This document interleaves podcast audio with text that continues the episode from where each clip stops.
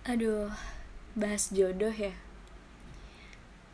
Nggak tau kenapa ya kalau misalkan tiap kali gue bahas jodoh tuh ngerasanya kayak, oh jodoh. Berarti kan jodoh itu orang yang bakalan sama-sama sama gue nantinya. Ya gak sih? Kayak orang asing yang tiba-tiba masuk dalam kehidupan gue gitu. Kayak aneh banget gak sih?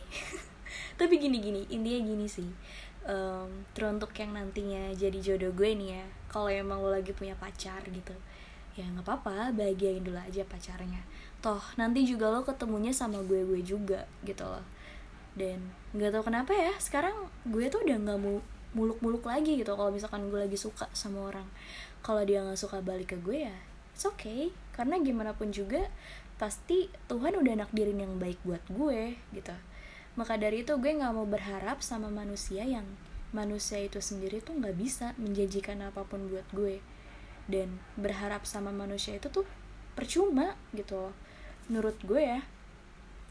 Even if ada yang sesuai ekspektasi tapi kan kebanyakan dari mereka itu cuma ngasih harapan gitu gak bener-bener ngasih apa yang kita mau jadi buat calon jodoh gue ya gak apa-apa bikin pacar lo yang sekarang bahagia dulu aja nggak apa-apa jagain jodoh orang nggak apa-apa.